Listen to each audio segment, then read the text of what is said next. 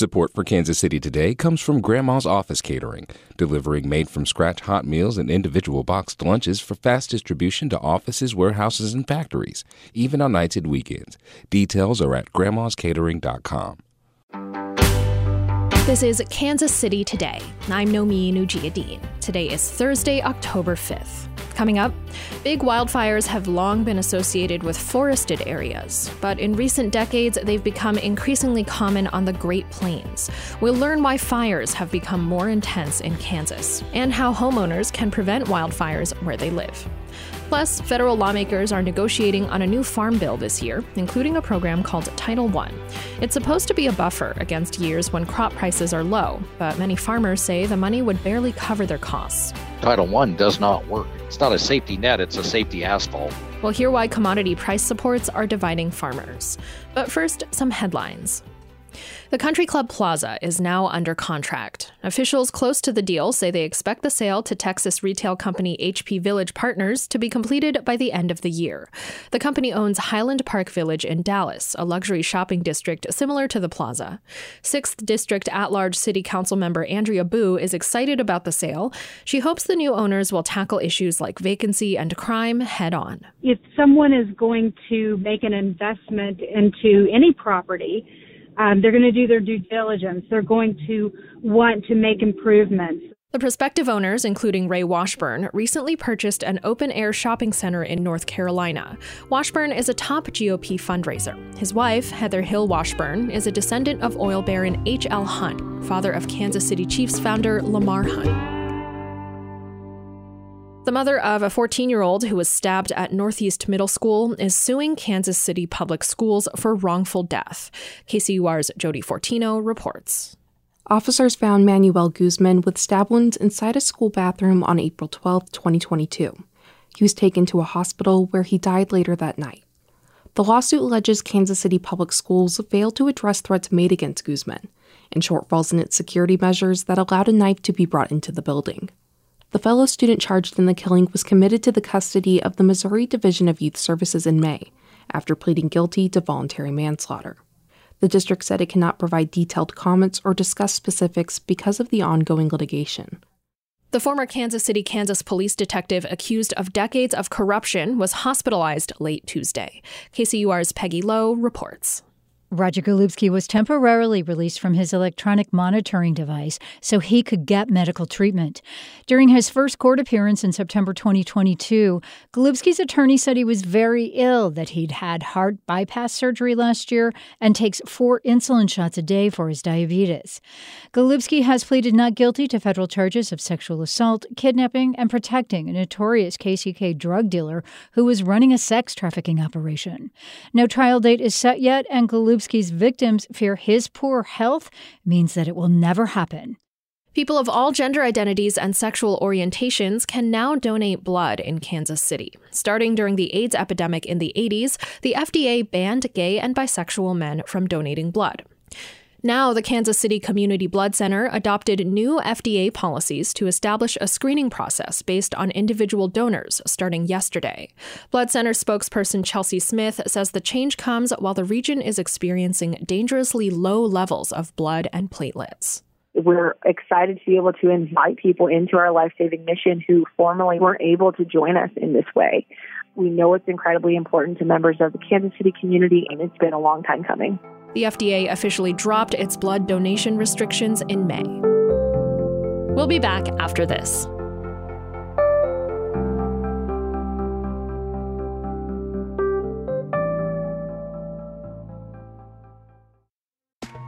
You listen to this podcast every day because it's your KC local reliable news source. You take us seriously. But you know, we like to get down and we want you to party with us. Join us at our annual benefit Radioactive on June 14th. NPR's All Things Considered host Ari Shapiro is the featured guest at this party, and it's gonna be bumping. You gotta be there. Sponsorship packages and ticket information are available at kcur.org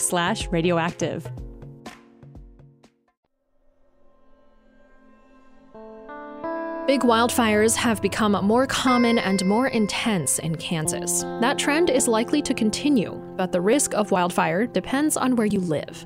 A new online tool shows Kansans the danger in their neighborhood or area.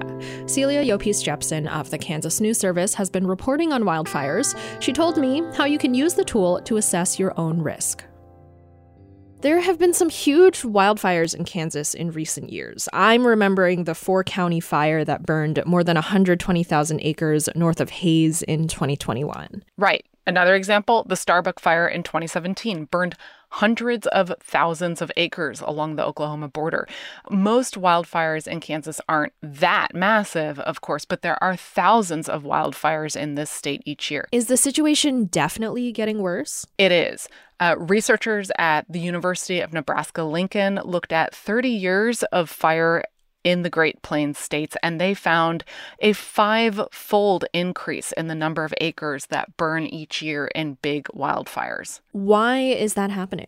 Well, one key reason is not enough controlled fire. It is true that many ranchers burn their land purposefully, uh, mostly in the Flint Hills. But beyond that, people in Kansas have pretty much stopped applying fire the way Native Americans did for centuries. So, what impact has that had? Well, I drove around Manhattan with some experts to see for myself. We passed entire hills covered in conifers, and one of my guides, uh, Jason Hartman, he's the state forester for Kansas, pointed out this is a change. You can see photos from aerial photo- photography from not all that long ago where that was grass and a few hardwood trees, maybe from the 60s, 70s. So, what's the deal with these evergreens? Well, they're called eastern red cedars, and a lot of landowners don't think they're a problem or else they're struggling to control them sometimes. And so these trees have spread aggressively across the state, and they make fires burn hotter and faster and higher off the ground often, uh, which causes what's called crown fires. We drove up a hill to the top of the World Park so that my, my other guide, Ryan Alms, could point to the kind of forest of cedars below us, uh, right up to a housing development. And Alms is the deputy fire chief in Manhattan. And that's always an area that, that has at least uh, had our attention uh, for a long time. And I think a lot of people have pointed out that in the event that we were to get, you know, that crown fire in there, it would be nearly impossible to stop. So th- these kinds of increased risks nowadays mean that uh, the Manhattan Fire Department coordinates really carefully with other nearby fire departments to move fast, to send more units to any reported fire than they did in the past. But even with great coordination, Hartman, the state forester, says because there are such intense fires in Kansas now, they take longer to put out, and that's stretching firefighters thin. And with a volunteer force in most of our rural areas, that's a big concern because they, they have jobs, they have families, they, they aren't available for those longer term as easily as they are for the shorter term grass fires, true grass fires we used to have in the state. What can people do if they want to help? So, the Kansas Forest Service has just launched a new online tool called kansaswildfirerisk.org. So, you can type in your address there, see the risk right in your area, in your neighborhood. And those risks vary a lot. Um, city fringes, for example, are often high risk areas. Um, and some rural areas are at much greater risk than others of wildfire, especially where uh, cedars, for example, have taken over grassland. So, what are some ways I can prevent wildfire where I live? So, you can get tips uh, with that tool. You can download a report for your area, and then some basic steps, for example, for homeowners that you'll learn there are to keep plants with resin away from the foundation of your house. Um, some evergreens are pretty flammable because of the amount of resin in them. Um, and keeping firewood away from your house. Another very basic tip is to keep the roof of your house clear of leaves and needles. That was Kansas News Service reporter Celia Llopis Jepsen. The Kansas News Service reports on health, the many factors that influence it, and their connection to public policy. Find more at ksnewsservice.org.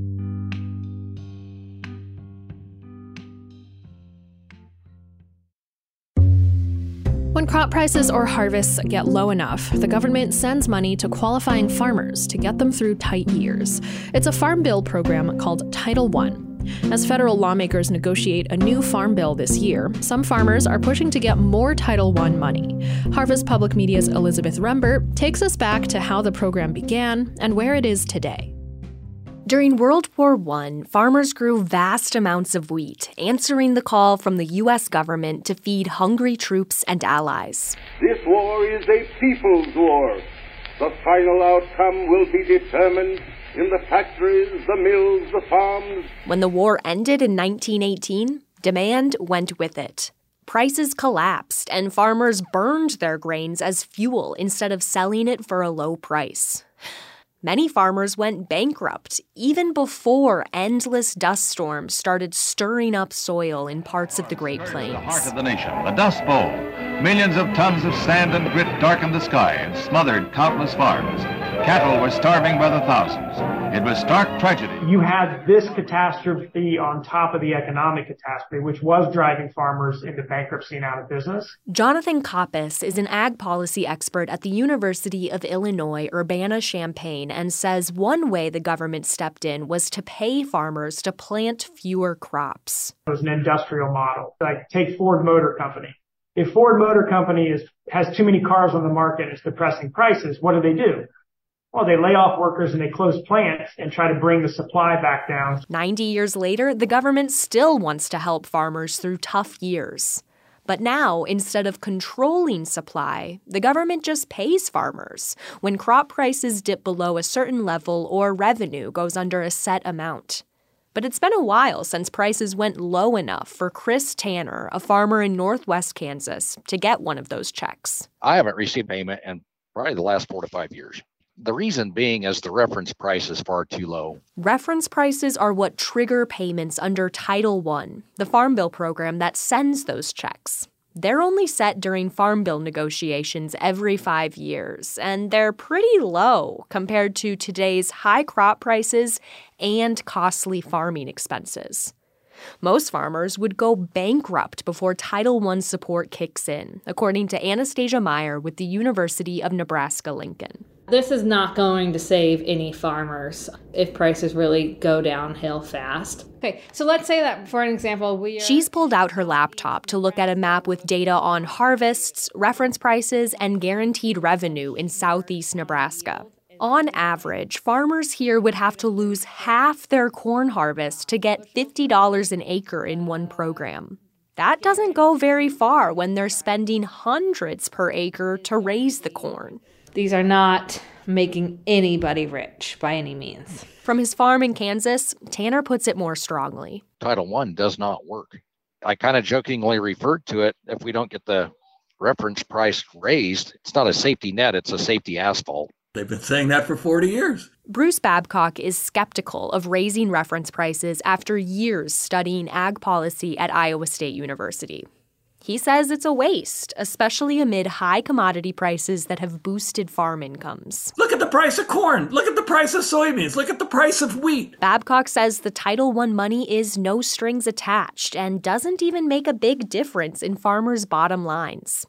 He wishes it was tied to environmental practices, preventing pollution, investing in butterfly habitats. You know, anything. You got a big budget. Why not buy something for that money? But Coppess says there's an argument that Title I protects the food supply in tough years by keeping some farms above the waterline. It's relatively cheap social insurance, kind of ensuring that, well, at the very least, we're keeping some farms in operation and we, we shouldn't have the problem. Relatively cheap social insurance that still costs billions of dollars annually at a time when lawmakers are eyeing spending cuts. For Harvest Public Media, I'm Elizabeth Rembert. Harvest Public Media is a collaboration of public media newsrooms in the Midwest and Great Plains, including KCUR. This is Kansas City Today. I'm Nomin Ujiyediin. This podcast is produced by Paris Norvell and KCUR Studios and edited by Madeline Fox. To read Celia's story on wildfires and Elizabeth's story on Title I, visit kcur.org, where you can find more local news from Kansas City's NPR station. Thanks for listening, and I'll see you soon.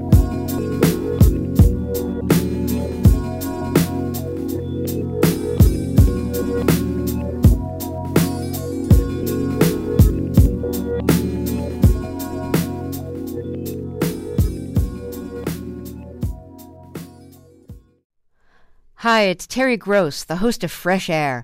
We bring you in depth, long form interviews with actors, directors, musicians, authors, journalists, and more.